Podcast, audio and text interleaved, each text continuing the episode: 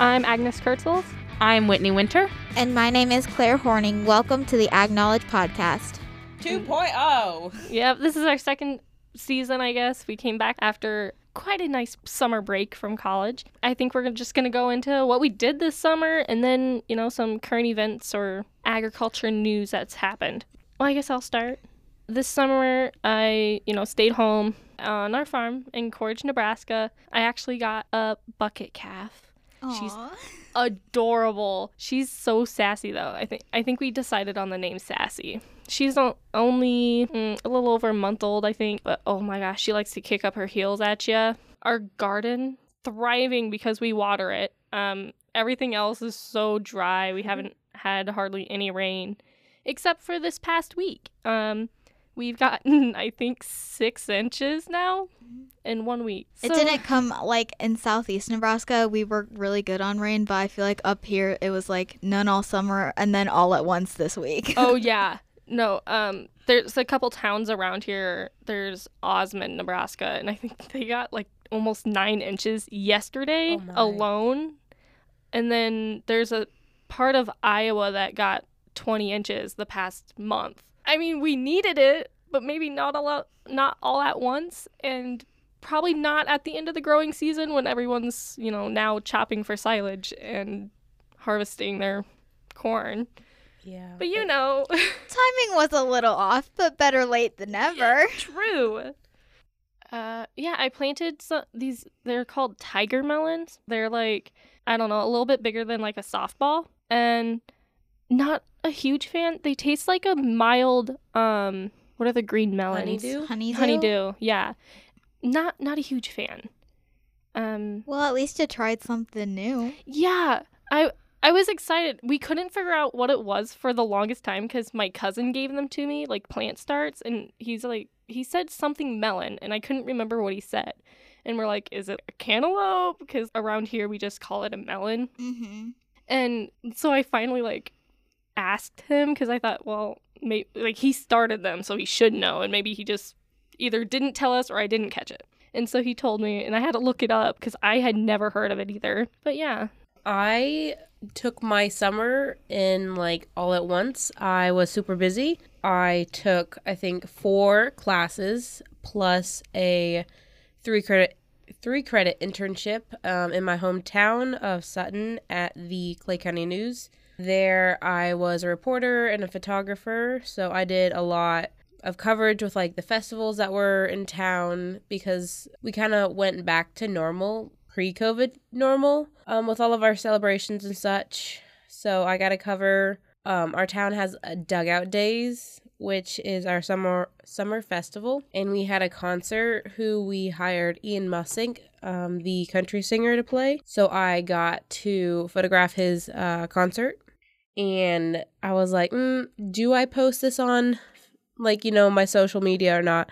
And I ended up deciding I did want to, so I did, and I like did hashtag Ian Munsick concert, kind of like that. Did some branding and such, and I thought nothing of it at first. When I got a notification, it said Ian Munsick liked your post. I'm like, ah, it can't be him. But then I like clicked on the profile, and it uh, had that little like blue certified check mark, and I'm like, oh my god, Ian Munsick liked my post.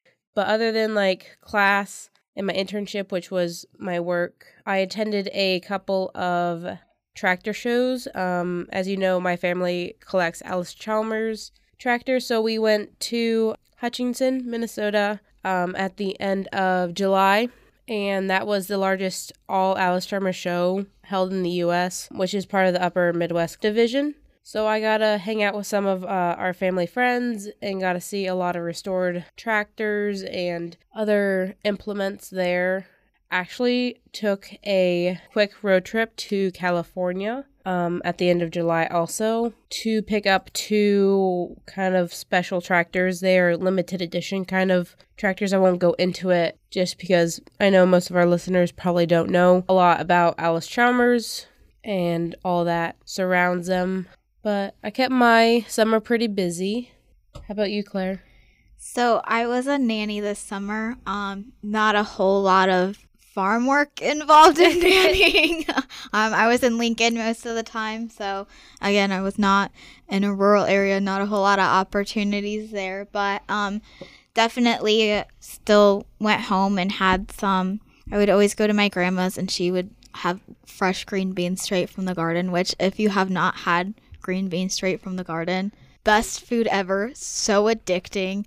Like you don't even wash them, just pluck the ends off, off. pluck the ends off, and start munching because it's the best thing you'll ever taste. I love doing it that with snap peas. Oh or yeah, sugar snap pieces. My Oh, younger sister love loves doing that. Snap peas. Um, her and my great grandma do that, and they'll consume the entire garden Oh, worth. oh yeah. Is there any other way? Yeah. We do that with uh, radishes too. Mm, yeah. but really good. So, like I mentioned earlier, southeast Nebraska, we had plenty of rain. Like, whenever we were like, oh, it's getting a little dry, it would rain like the perfect amount. So, we were very blessed as far as that went. Agnes is giving me a dirty look right now. It's it's been so rough up here. We had l- very little snow considering what we've had in previous years, and so we had no moisture going into spring. mm-hmm. And then spring came, and we got like maybe two inches, and then that was in May, like mid May, and then we didn't get like anything in June, like anything worth counting. July, like it was like the weekend after the fourth or something, where we got like two and a half inches or so,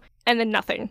So all the and most farmers around us have irrigation pivots and everything, but like you can tell where there's sand in those fields because it's just dead. And like my family, um, we rent out most of our land, and we don't have irrigation on any of it, but we have a couple like hay fields. Yeah, our first cutting was equivalent to like what we would get off like second or third cutting, and we haven't even gotten a second cutting yet off of our grass field. Our alfalfa field we did, but like again, basically what we would get off of third cutting. So, mm-hmm. and like we're thankful for the rain now, but it's also it's like people have already started cutting their corn for silage because there's no point in harvesting it really. Yeah, because the corn, obviously, the saying is knee high by the 4th of July. So, obviously, there's a lot of corn fields by my house on the mm-hmm. way to different places driving. And that stuff was like me high by the 4th of July, which honestly isn't saying that much, but I mean, still, it was so tall and so green. It was just like, it was like the most beautiful corn I've Yeah. ever seen in a while. Around here, like you couldn't really like the corn wasn't showing the stress yet. Like the beans were. Like the beans were awful. Like they weren't even covering the um Ground. yeah, they, They, weren't weren't like fully they weren't bushed out. Yeah, you they weren't bushed out yet. The corn was still like tall. I mean, considering, you know, the lack of rain and everything, but we had the heat and humidity that it Corn likes. yeah, it really Yeah. likes, but right now it's like you can tell the corn is not doing good. We had a good something? start to our season down in South Central Nebraska. Um, like you said, your corn was you high. Um, it was about that. Um, down in my area, our beans were thriving. But before coming back f- to college at the beginning of August, you could really tell that mm, we need some more rain because we did have um, a decent amount of rain, but we did have to start our um, center line pivots earlier than most years. But uh, you can see the stress in it now. yeah, around here people have been like running their irrigation 24/7 and I'm like, "Ooh, like I know you feel like you need to, but then at the same time it's like we're in a drought. Yeah. Maybe be a little bit more conscientious of like how much water we're using. Mm-hmm. Because you never want to run out of water. No, especially when you're pumping from, you know, the Ogallala. Yeah. I guess I should also say for people listening who can't see me, I'm four foot tall. That's why it's funny that I said me high by the 4th of mm-hmm. July. That's the joke there is that I'm short. So just for reference. Yeah, I'm five seven. So every time you see us, like if you follow us on Instagram or whatever, and you see pictures of me, Whitney, and Claire standing together, it's Claire. Er, it's Claire I'm standing in the middle usually, and everyone else and- is either yeah. squatting or sitting. yeah. Because we all can't fit into a picture otherwise. um, but anyway. This summer, I also saw Temple Grandin. Wow. Um, I I didn't talk to her because we went to the Omaha Zoo, and I would I don't know. I feel like when someone like popular like that is out in public, like You, know, don't want to harass them and be that Yeah, person. I don't want to be that person. I- And, you know, uh, Whitney and I might get the opportunity to Mhm. see her uh, middle September. Oh, yep, September 15th. Uh, we'll talk about this later, but uh, we might be attending a conference um, held by the UNL Extension Office. and, and she's gonna be there giving a a talk. Yep. So maybe I'll get to meet her there. But it was still like so cool because like we walked by and I looked at my brother and his friend that was with us because this is the time like everyone was still wearing masks. Yeah. Like so inside you the buildings. can't really tell. yeah, and so we're like. Was that was that her? And like we all look at each other and we're like looking backwards, trying to like look again, and we're like, "That's Temple Grandin, guys." And then I obviously had to like message the group chat to Whitney and Claire and be like, Yeah, I, I just re- saw Temple Grandin." I remember you sending Yeah. that message now that you say that. Okay, but we got a little off topic there. Sorry about that. So I'm gonna circle back, um, circle back to um, this article I found. It's from Nebraska Ag Connection. The article is titled "Nebraska Crop Progress Right on Target," and it um, the article came out today, and it's basically just kind of showing the percentage numbers on how um, corn, soybeans, all that good stuff is doing. So it's looking pretty good as far as percentages go. We're on target or above target. Um, so that's really cool. We love to see that. Um, obviously, successful crops, maybe um, some good research into new strains of crops that are doing better yields. So um, always good to see progress on that front. And we always want to see, obviously, good yields so we can feed people and get good paychecks out of it. Well, I think it's it's going to really help the markets um, with everybody like taking their corn and making it silage instead of like harvesting the corn itself because the corn markets have been a bit low um, in the previous years compared to what was it? I think we had ten dollars. No, I don't remember what year it was, but it was like astronomical prices of for corn, and then everybody like tore up their fields, planted corn, and it dropped off. which you should not do and it it yeah the price plummeted because there was a surplus of corn That's and the yeah supply and demand. supply and demand kind of kicked in and- Very important economic lesson. But yeah so then my other my other summer story is obviously the best part about summer is going to county fairs and everything. So much fun. Love the rides. Um, love all the 4-H FFA projects we get to see. It's always cool to see definitely kids being able to engage in agriculture and also have a fun time doing it, which is awesome. Um, so I found on the American Farm Bureau Foundation for Agriculture website the American Farm Bureau Foundation for Agriculture awarded a $9,500 grant to 10 communities. And um, one of those communities was actually the Lancaster County Farm Bureau in Nebraska. So um, they plan to add an exhibit about science of growing corn to the Fun on the Farm engage- engagement zone at County Fair, which is really awesome. And then visitors would also be able to interact with that by bringing home corn plants so they can watch them grow, which is really cool. So the whole purpose of this grant was to kind of engage people in all ages about learning about agriculture. Obviously, if you've listened to the podcast before, um, one of the things we really push is ag education, ag literacy, um, so everyone can know um, the hard work that's put into their food and not take that for granted and be able to kind of um, engage and be conscious about what we're eating and where we're getting our products from. So I thought that was another cool article that I wanted to mention that ties in with summer fun. So i'm glad that like lancaster did that plant corn and like take it home and watch it because i know like a lot of schools around here they'll do like a mother's day basket or whatever where they'll start plants in the classroom like flowers or whatever. But that's really that's exciting to see that they're doing more stuff because i'm assuming it's like in a community building or something. It would be at like the Lancaster Event Center, which is on the on the fairgrounds Yeah, it's on the what's it what side of Lincoln am I trying to think? Hold on, I have to it would be on the east side of Lincoln is the fairgrounds. And they also had the uh, National Rodeo High School Rodeo thing there too. So Oh, that's where that I was as well. that, Yeah. Um so that's the facility that I'm talking about. Um so they usually have a lot of rides there and fun different interactive activities like you would see at any county fair Yeah. really but it's a little bit bigger because obviously that's right out of lincoln so you get a lot of um, Mhm. Lincoln people See, I was glad that the county fair, like at our home hometown, Cedar County, sorry, um, it's bigger because like last year, like compared to last year, Mhm. um, like a lot of 4-Hers like just didn't even like bother to submit items or even show their animals because again, like COVID. COVID Yeah. it was really hard for um especially for like little kids to like understand that um this is how we're gonna have to like show animals this year Mhm. and i think like for showing they just brought their animals showed and then left right away so That like they weren't left on the fairgrounds That was the same with ours in um, Clay County. That's how they did it last year. Was you brought your animals, you showed them, and you took them home, so no one was lingering on the fairgrounds. So you couldn't. It was less likely, I should say, to transmit COVID, spread COVID. Yeah. And then this year, our regional dairy goat show, which was held in Clay County, was ginormous.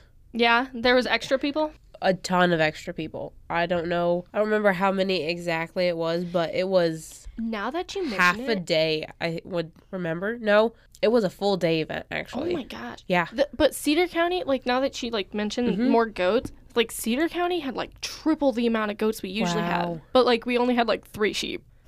see Like, it- ours It, was so skewed. Like usually we have three families that have Mm-hmm. like you know probably two or three kids each that bring goats and show them. Like not dairy, like more meat goats. uh-huh yeah But this year we actually had La Manchas there. wow, that's goats, my favorite goats are trending over sheep. Everyone, get rid of your sheep. Goats are in, sheep are out. well i well, think, that's a with large portion though is because goat and sheep prices have really gone up in the past Mhm.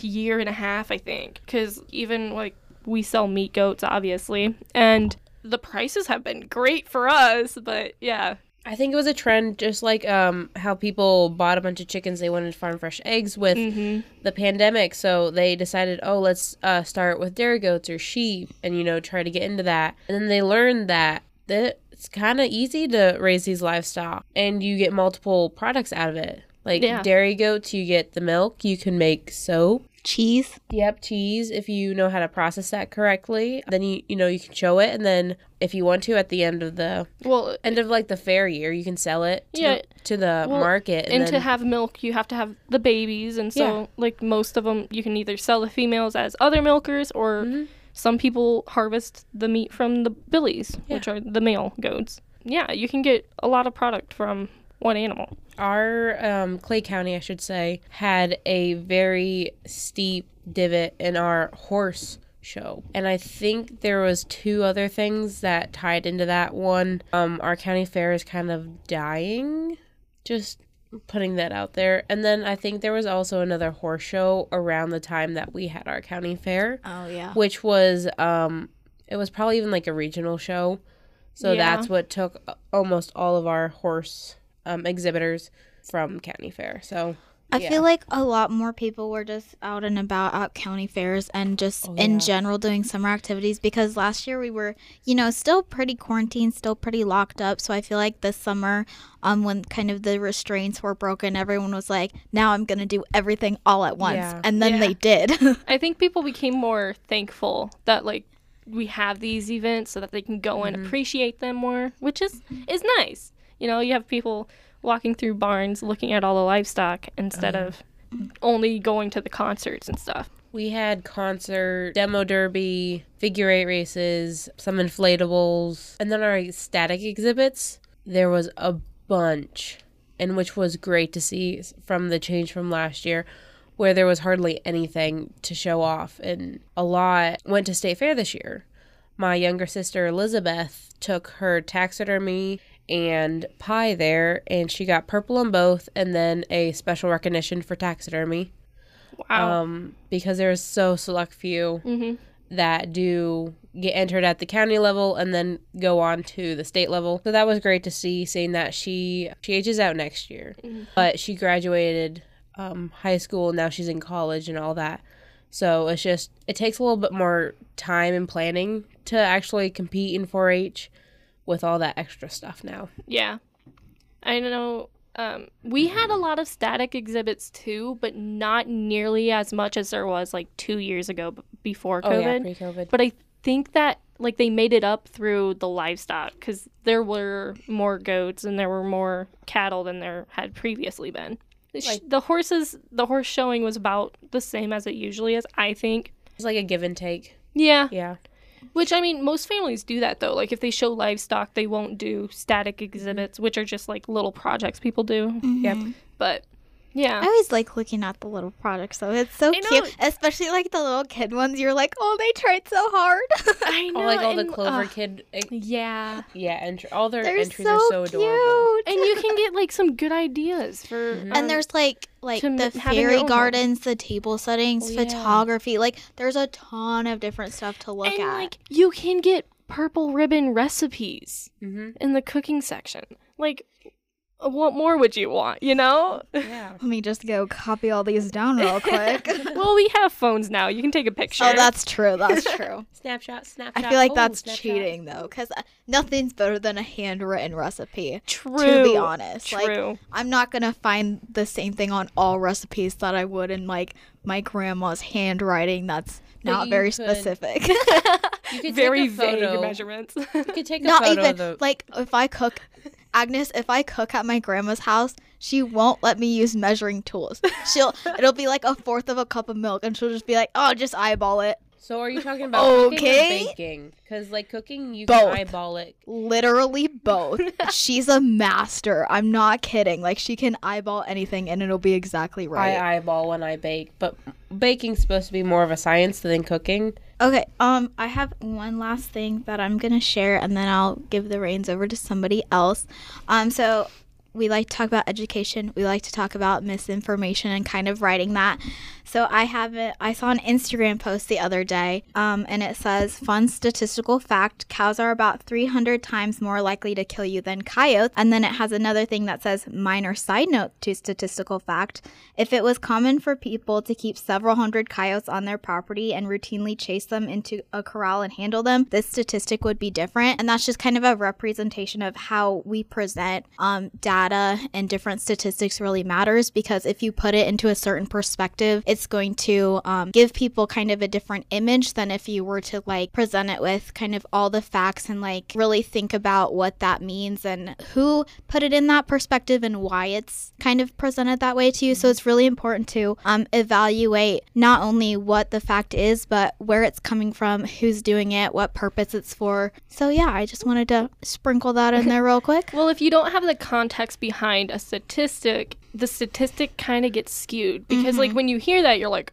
"Oh, cows are so dangerous," Well, I mean, and they can be. They're a prey item, right? So if you corner them, their fight or flight is going to turn to fight. Um, Where you know a coyote most generally is also going to choose flight over fight. Yeah. because they're a smaller prey item or not prey Predator. Predator, but yeah, if you look at the con, because if I would have just heard that and not even like thought about you know Mm-hmm. how we handle cattle, I would have been like, whoa. if you've like never been around cows before, that would make you think, "Oh, cows are pretty dangerous." Really? Most cows I've been around, they cows don't care. They're just hanging out, eating. Like that's what they do. But it's just how you handle them and approach them. And obviously, sometimes when there's a lot and you're trying to put them all into one truck, it gets a little gets a little it gets a little dicey. Um, I remember my dad came. He handles cows at work, and he um kind of got cornered and had like a huge bruise on his torso that was like green and purple. And I mean, obviously.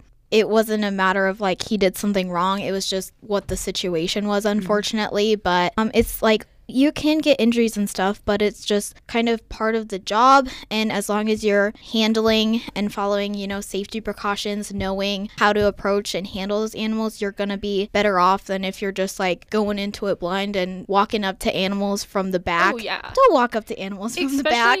Like any animal that outweighs you mm-hmm. probably is better to be safe than sorry. Well, Like- even if they don't outweigh you, if you see a goat, like oh yeah, a goat most will still goats hit don't outweigh most uh, adult humans. So even if they're like, But, like, like, they can do some damage. I I've mean, been- even geese and stuff will get mean on Oh, you. If you well- mess with a goose, they'll chase you A and they will yeah. not quit. Yeah, a goose can really it can break bones though because they smack you with their wings. Mm-hmm. But I've been pinned against a door by a billy goat before, Uh-huh. so it like it, he didn't actually have that much Mm-hmm. pressure on me, but it was still enough for me to be like, I should probably pay attention Yeah. because we have this goat we're trying to catch and he's trying to you know fight and flight, get out of there.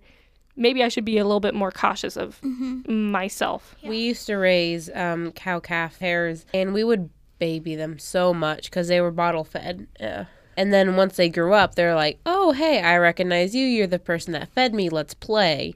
But you know, they're like Fifteen a hundred. hundred. it's like a hundred more pounds than you, and they're starting to grow horns. It's like, mm, no, I'm gonna run and climb the fence. Yeah. Well, So- and that's like another thing too. Like they're not domesticated Yeah. Mm-hmm. as much as we would like to think. Because again, they just think they're playing with Yeah. you, mm-hmm. but they don't realize They that don't they're, themselves they are as a threat. bigger than you. But I mean, like if that that goes for lives. But even dogs, like my brother's dog is literally as big as me. So my brother like taught him how to hug. So he'll go up on his legs and like put his hands on your shoulders. He like he doesn't realize that. Then he'll do like Boomer is the dog's name. He'll try to do it to me. And one morning he gives me a big old hug. Well, I, I'm like up against my dad's truck and I have this dog just on top of me. I can't move him because he weighs more than me. And I'm just like, what do I do? Boomer, get off me, please. Get off me. What kind of dog is it? He is a um oh Great Pyrenees lab mix. See, we have a Great Pyrenees um, mix, and we do that. We dance with him, not like circus kind of dance, just one two step, and then we go down. But yeah, he's I'm five four, and he's just as tall as me. His front paws s uh, are on my shoulder if he stands up straight, and he's like two hundred pounds, maybe. You know, all muscle. And you see him go approach someone like frail and small, and you're just like, "Oh no, Enzo, don't do like that." they like they're trying to be like he he didn't do it to like hurt me obviously he thought he was playing with me but still like i'm so little that if i didn't know he was being friendly i'd be like i'm about to die right now.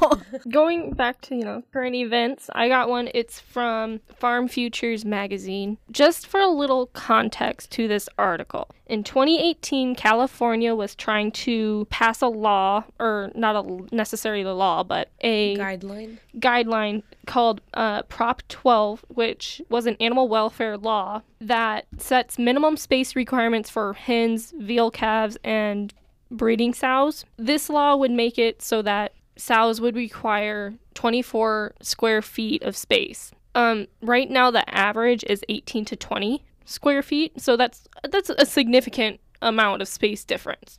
So this article is the California law could bankrupt mis- Midwest farmers.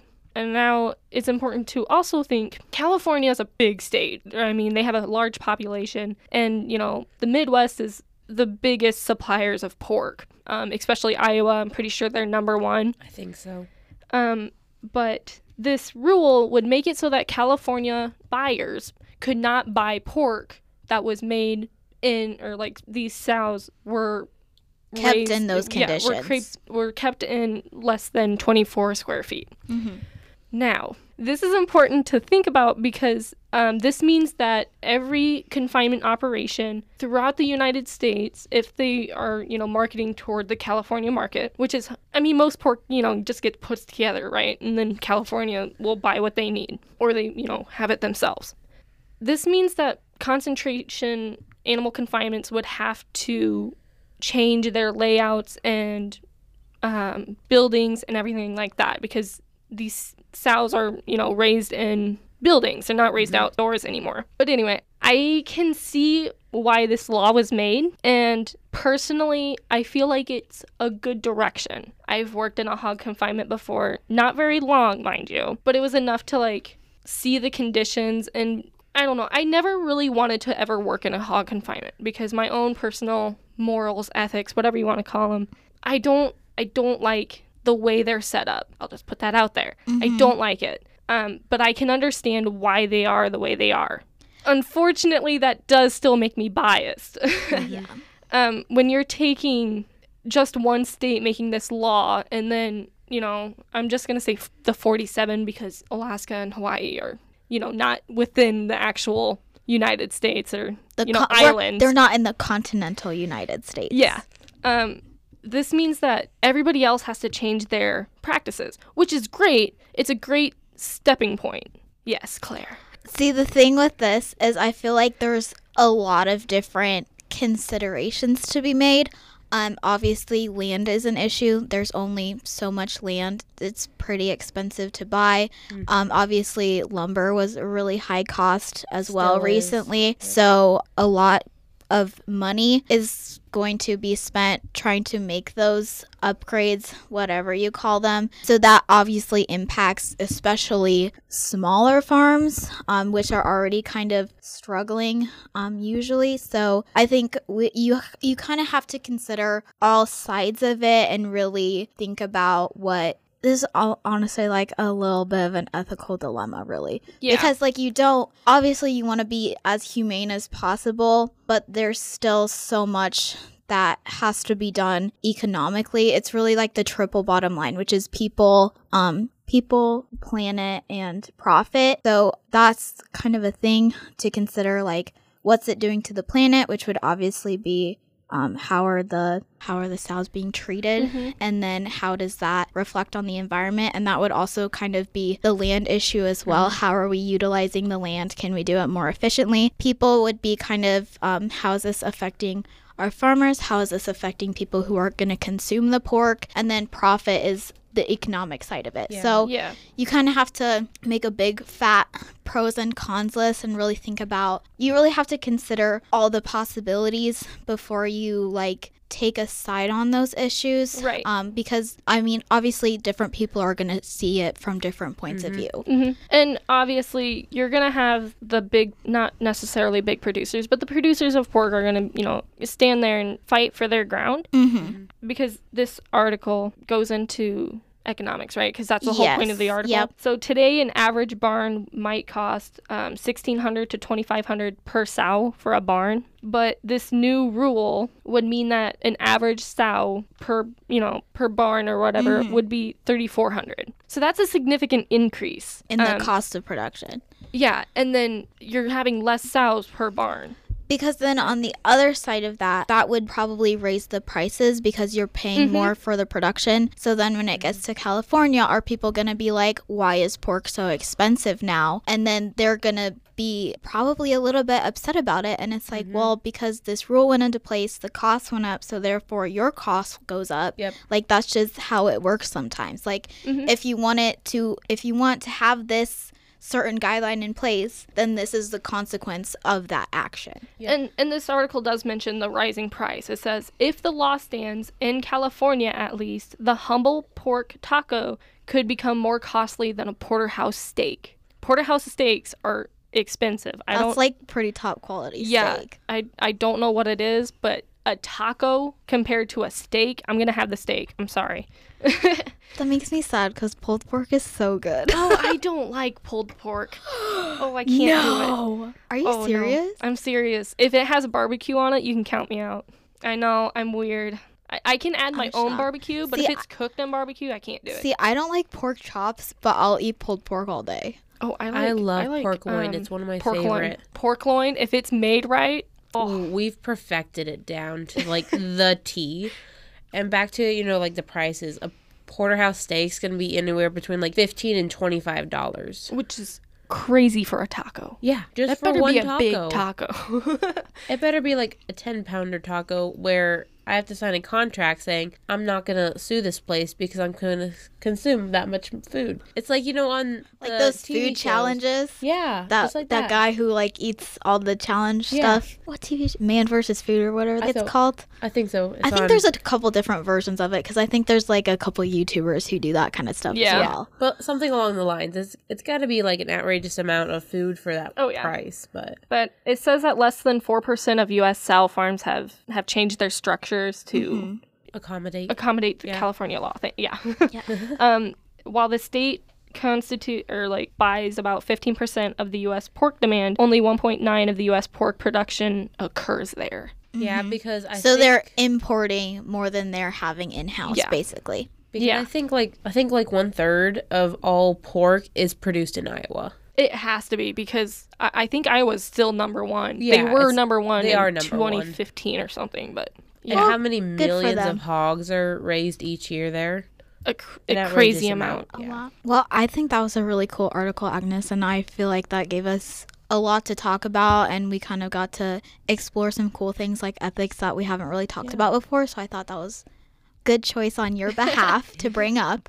I should now- mention the the article came out in the July August edition. If Okay. if someone wants to Of go this and like year? yes, Okay. of 2021. So if someone wants to go, you know, read check more, it out. check it out, just so you know you can get the full article because I didn't cover everything that's in this. Mm-hmm. we kind of article. cherry pick it a little bit Yeah. because we only have so much time. But now Yeah. Whitney has an article that she would like to share yes, with it us. also pertains to food. So everyone knows that it's football season, which leads to tailgating because everyone likes to enjoy a good tailgate before watching the big football game on Saturdays, unless it was last weekend. But besides that point, You know, um, like a lot of us don't necessarily know how to handle food. Um, if you're you haven't been raised in like that kind of environment or are aware of like the guidelines of handling food and like keeping it cool, because you know if your meat gets to a certain degree, like temperature, I mean, if it stays consistently at a not cooked temperature, yeah, it can form bacteria. That bacteria can do a lot of harm in your body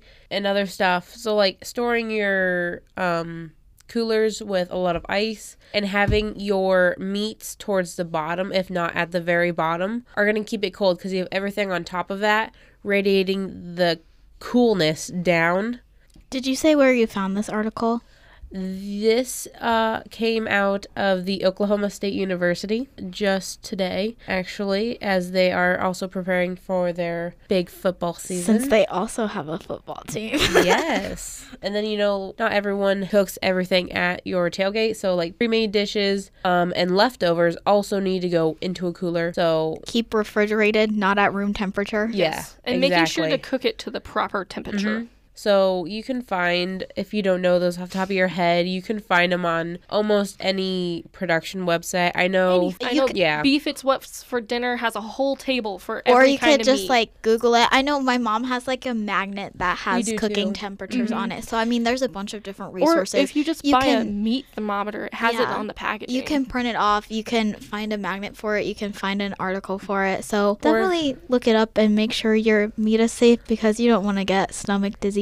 Oh no, yeah. Like us, we use um, Green Mountain and Traeger grills. They're pellet fueled grills, other than like charcoal people use that, and then propane grills. But um, you know, preheating your grills like 10, 15 minutes before you're gonna actually put your meat on or whatever you're serving um, will help kill off any bacteria between your usage. Um, Well, just like you would preheat an oven, really. Yeah. Like think Yeah. about it like that. It's just an outside oven. And then that after preheating, you know, it allows that food to cook evenly. Because if you would put it on like a cold grill, it's not going to be evenly heated. But if you let your grill warm up for 20, fi- 10, 15, 20 minutes, you're going to have a more evenly cooked food. And then the, it's gonna have a nice crispy. yeah, you'll have those have crispy crust outside Yeah. and grill marks. Everyone likes a grill mark on a burger. It's aesthetically pleasing. And then keeping that food hot when you're serving it and not letting it be like room temperature if you're in like an RV or something or like outside temperature cuz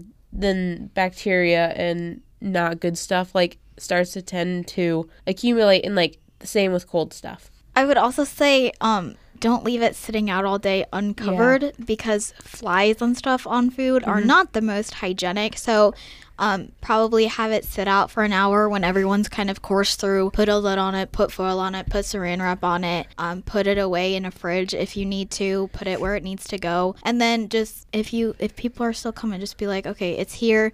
You can do it. You're a big girl. I believe in you. Warm up your own food. Do this. So that way, it's kind of just more hygienic. Also, with the with the bug population to consider. Yeah. And um, this Oklahoma State article says food should not be left out more than one hour if it is above 90 degrees Fahrenheit outside. Um, Good job, Claire.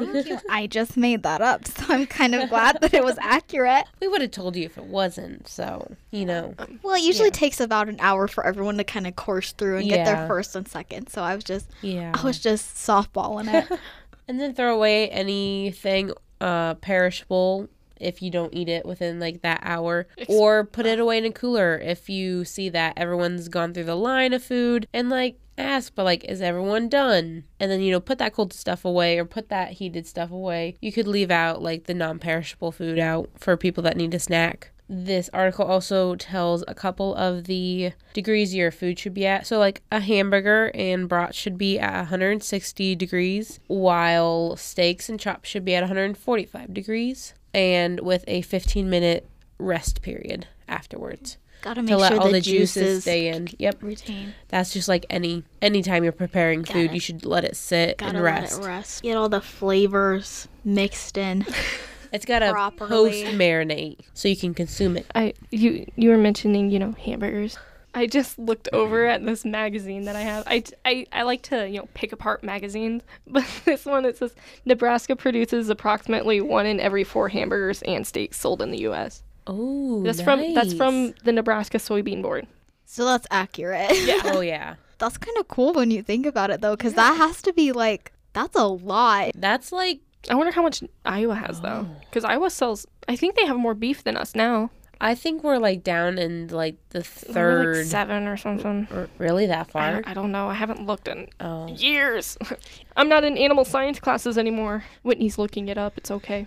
Nebraska is number two in the beef production, right behind Oh, we're- Texas. We're way above what I thought. Yep. So Nebraska, Texas, and Kansas account for about 27% of cattle inventory for the U.S. yeah, I was like towards the bottom of that list on her Really? computer. and this is um this came out like last week. On Um, what site are you looking at? Beef to live. Or is it beef to live? It Is is, that- beef to live. I read it. But okay, is that is that who sold how much ever in or how much in the past month, or is that average yearly? yearly. Oh, it is year, yearly. Yes, it's got a 2018. So kind of according to like your article, Yeah. bouncing back to that date. Yes. So it goes Texas, then Nebraska, then Kansas, and I was down at seven. Oh, so I switched them. I thought Yeah. Nebra- I thought Nebraska was down at seven. Yeah. I know. Iowa's pretty good in um, pork and I think soybean Okay. or corn. One corn. Of them. It's it's Corn? corn. It's a grain. But beef to live. Yeah, um, one of them. Just, beef to live know, says Texas has about 13% of the cattle. They also have a lot more land to keep Well, them yeah, on. to be they're fair, Well, there's the second populous state, like, you know, behind California. Yeah. Well, they're So, also they big. they do a lot more pasture than confinement operations. I big. think. I would assume. I don't know. I can't. I don't really so- know anything about Texas. They could have hog hunting. Moral You of the story: Any agriculture that's not you know explicitly Nebraska. we are we are locally oriented. we are not nationally oriented. So keep that in mind. unless it's an article that we read. Unless it's an article that we read. Or the we read. research we do. Yep. or, or the the research. Yeah. Um. I I do have another article about um ag gol- ag gag lawsuits What? in Arkansas.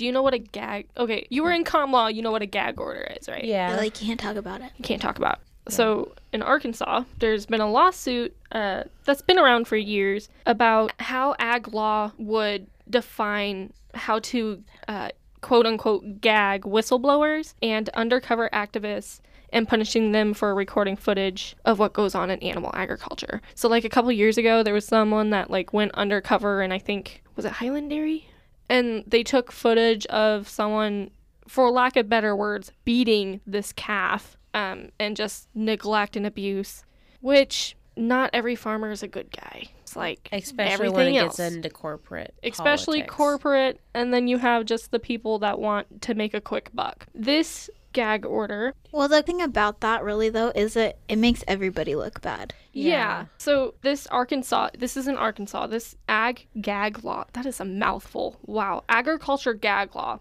would authorize farms and other businesses to sue for as much as 5000 per day if an undercover investigator records an, an operation secretly without mm-hmm. the owner's knowledge and shares the information in a way that harms business especially with like PETA activists, we see that a lot, like a lot, a lot, especially in lamb and veal and piglets and poultry. Anything that's cute, little, and can quickly get someone's eye, mm-hmm. they will target it because they will play on your emotions really really Pull- quick. Pull those heartstrings. Yep. And again, there's there's always bad people in every profession. I'm not excusing their behavior. But again, when we talk about like news values and stuff in journalism, it's not the good people who get attention, it's the bad mm-hmm. people. Right. And then that's all you hear about is the bad side of it. So then your your image is then tainted by this one person or this few people who have made the majority look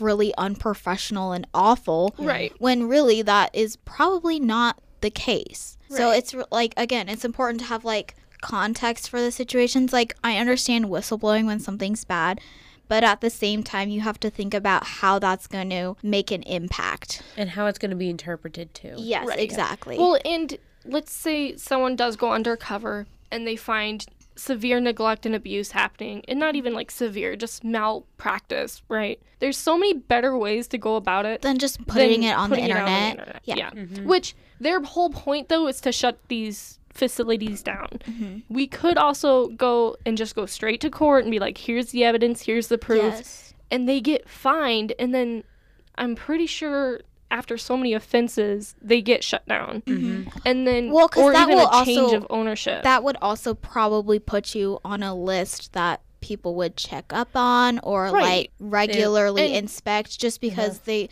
like Agnes said there's a better way to go about doing it to really enact change in a more mm-hmm. positive way um, because you have to think about like there's other people at that job who would lose their job maybe their family would suffer for that there's a lot more than just yourself to think about in those situations Well, and in those situations, we also have to take it with a grain of salt because PETA is known for taking videos of themselves beating up animals so that they can, again, play on your heartstrings and be like, this is an awful organization. Look at them beating this, mm-hmm. I don't know, cow, whatever. So you also have to, like, remember that part. Yeah. Which, if I saw a video, like right now, if I just pulled up Facebook and I saw a video of someone, you know, n- abusing an animal, I would stop and have to think, that's horrible, but what is the context of who's recording it? Mm-hmm. Because mm-hmm. most people, they aren't just going to video it and throw it out on the internet without, you know, first contacting the people there's in some charge. there's some motivation behind every action Yeah. and so like like i was talking about earlier with the statistics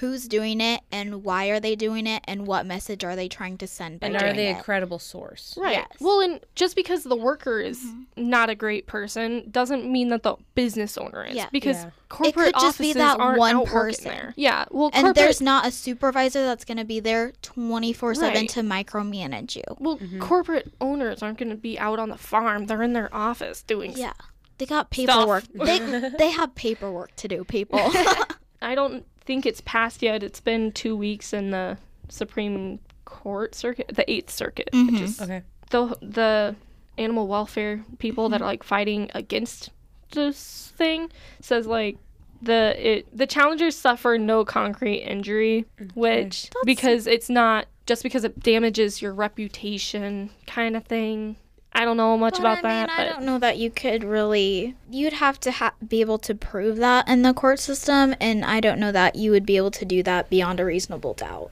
Yeah. Because you could, if you're on the other side of it, you could pull up like these people lost their jobs, this industry got this wrong with it. Like, there's a lot of different ways to combat that claim. Right. Well, and I think like the dairy, I don't know what dairy it was, or, but I'm sure they suffered some sale loss, Oh yeah. especially if it's a smaller dairy or a smaller operation. They're Mm-hmm. It's obviously gonna hit them have- a little yeah, bit more. They're gonna have a completely different aspect of what is like ruining their reputation. Yeah. On the topic of cattle, Agnes and I are going to attend the Herd That conference put on by the Extension Office. It's a women agriculture conference in Lincoln on September 15th. It's a full day conference, and then towards the end of the day, we are going to watch a cattle herding demo, which Temple Grandin will be a part of, and there are several other um, speakers. For the record, I would be going to this conference too, but I have prior obligations. I think Whitney asked us in the group chat, Yeah. and I'm like, but I don't want to go by myself And I'm like, I'll go with you because I didn't want to go by myself either. because it's it's down at UNL, right? yes. On campus, I believe so. It'll probably be by East Campus, I would assume. Mm. probably. Probably on the on the livestock side of well, UNL. Well, I can recommend you a good restaurant.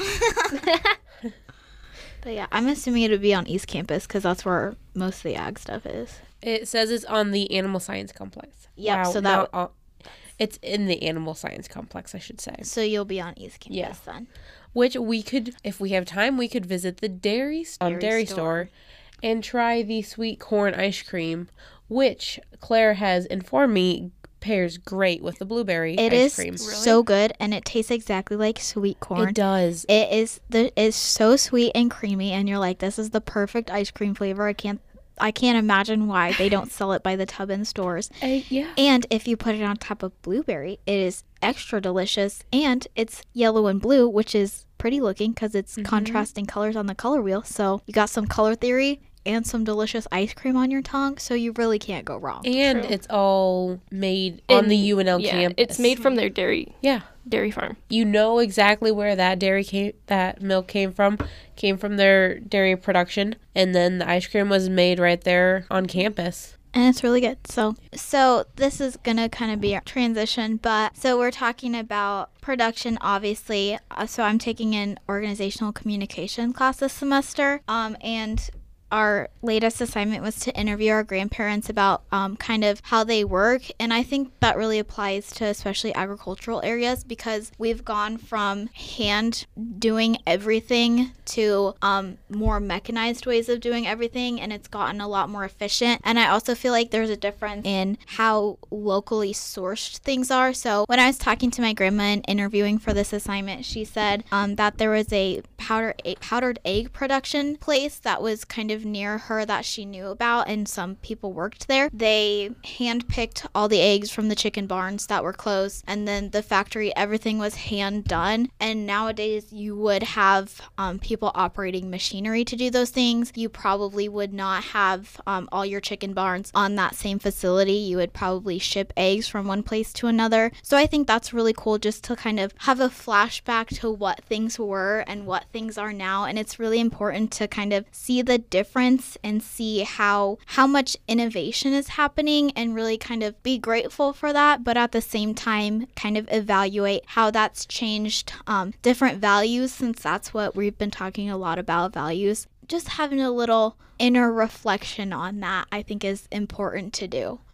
Uh, this past weekend, I went uh, and helped a family friend, I guess, and I had to go in her chicken barn collect eggs. And I have zero experience with chickens. Okay, when it comes to chickens, I, I'm like, okay, you're like a bird, whatever. You're like, you're tiny. I can, you know, move you out of my way really easily. And then like I reached under this chicken to get an egg, and she like threatened to peck me. I pulled my hand out of there so fast.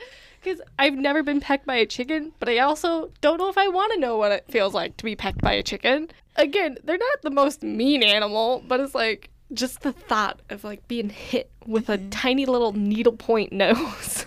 We've gone to the point because our family we have like eighty some chickens and we have some white uh, palm turkeys also, but that's beside the point. They've come to learn that when we feed them, that's when they need to get out of the coop.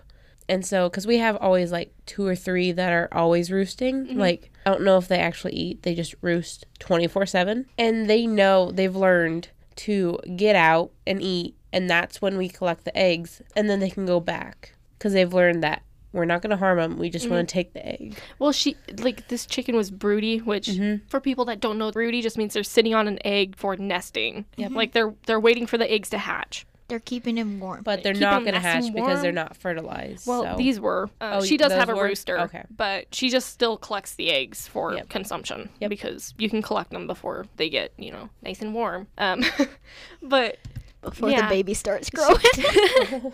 well, because she so she has I think it's ten nesting boxes, but she leaves the last one on the top row because there's always a broody hen in there, and so she leaves them because she does take chicks, you know, and mm-hmm. raises them up, and so the the last like that fifth nest was open and the chicken had moved to the second to last one. And I'm like, you can't just switch nests when you feel like it. So I had to take her out of that one and put her back in the fifth one and then take all the other eggs because, like, they can't take them out of the nest in a nesting box. If it was, like, on the ground, sure, they probably could, but most likely they're not.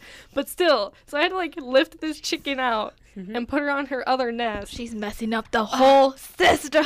I know. And then I'm like, It's like when someone sits in your spot that you always sit in, and you're just like, why? This is my spot. It's unnamed, Yeah. but then you know it's mine. It's named. and then but you just, and then you just like a chicken, you just pick that person up and move them to a different chair. Yeah, because like you, you don't want to pick eggs that have been sat on for three weeks or so, because there's a baby in there. That's that or the rotten. You or don't. or the rotten. Yeah, you don't want to cook Um, that, and you don't want to smell it if it's rotten. That's Yeah, that is that's- rank. for sure. It is. I did pick up an egg that was just laid though. That was an experience. Those are super warm. It was. They're hot. It was hot. They're toasty. and it was a little bit wet still. I, I had a moment of being like, "This is so cool," and then I was like, Overrated. "Ah, this is a little weird." But Like you know. I, I feel like if I had a glove on, that would be okay. but just bare hand like chicken juices from the inside, just well, when you that's say just- it like that, that's just a lot, you know. when you say it like well, that. but that's what it is. I wash my hands anyway. It's okay. Well, obviously, but even so. Yeah. She But, also like, has a lot of guineas. But like when we do Mm, chicken Those cleaning, are annoying. Oh yeah. but they're good for ticks and stuff. Oh yeah, Yeah. they're they're really good if they know you. But if you're a new person, they will set off an alarm they're a little salty.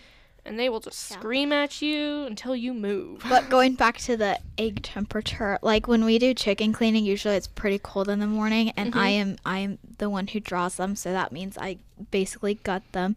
So like you c- crack her open and like stick your hand in there, it is toasty. It's like a hand warmer. Like it's a hand. It's literally a hand warm. So obviously I have a rubber glove on, really soft Ooh. in there because it's guts. It all it, it's like really toasty and warm. And I usually have cold hands, as these two can attest to. both of you are both of you have invited me to come and butcher chickens this weekend. Um, Mm-hmm. Yeah, we have, I think, anywhere between 20 and 50. I'm not sure of the actual number, but we will be butchering um, some of our chickens. This is going to be like our second round. This will be for our own, like, personal own freezers. family. Your own yeah. freezers. Because the first round of chickens we did was with my mom's side, and she has a bunch of siblings, and then those siblings, of course, have my cousins and all that. But we butchered a bunch. I personally didn't get to because I was working um, that day, and Agnes told me she has never personally butchered a chicken. No. So I when I was like really young, I don't even remember how old I was. I probably was older than 7, but not older than 10. I don't even know what farm it was. It wasn't anybody in my family. All I did was help like pluck the pin feathers and like make sure like all the other feathers got off. Yeah. But that was like it. So we do our chickens every Labor Day. Um, we usually do about 150. We used to do closer to 200, but um, less of. My mom has seven siblings as well, so basically, whoever participates in the cleaning gets the most chickens. That's just- how it works for us. That's with us too. And when I was younger, my job was to cut off the heads and the feet, and we actually saved some of the feet because my um, great uncle Morris would eat the feet. But yeah, so threw away the heads, kept a certain number of feet always, and then I got promoted to gutting, okay, which is Mhm. a promotion. it is a promotion. um, so then my cousin Katie. She doesn't have to gut anymore, which she appreciates. She always has an excuse for what she's doing. She always says she'll like washing her hair or has an appointment or something, which obviously she doesn't, but it's like a running joke now. Um, but really, it's so much fun because it's like it's like a family tradition. It's like a family gathering. Um, so we always say that you can cuss on on chicken cleaning weekend because just poop is not a good enough descriptor of what comes out of those things really um the one job i will absolutely always refuse to do is clean gizzards because that is so nasty I hate and i gut chicken so imagine imagine how nasty it is Um, yeah so that's what our weekends are Yeah. gonna look like um so super excited about that and i feel like we're gonna wrap up this podcast now so Yeah. Um, thanks for listening. Uh, this was the Ag Knowledge Podcast. We're glad to be back. We're glad to be back. Woo! We got new season. We got uh, quite a bit of stuff planned. Mhm. Um, a bunch of ag producers, hopefully. that New we'll people to, talk to that we want to talk to. Anyway, Yeah. we still have to we still have to arrange it, but we're working on it. Yeah. Thank you for tuning in to this week's episode of Ag Knowledge. This podcast was created by Agnes Kurtzels, Claire Horning, and Whitney Winter as a part of Radio Production Workshop at Wayne State College. Tune in on Thursdays at 5 p.m. for more Ag Knowledge and listen to KWSC 919 The Cat on the TuneIn app. Previous episodes can be found on Anchor, Spotify, Apple Podcasts, or Google Podcasts, or wherever you listen to podcasts. New episodes are released on Fridays to these and other platforms. Music is Surf Day by Marcos H. Bolanos, found on freemusicarchives.org. The song was edited for the use of this podcast.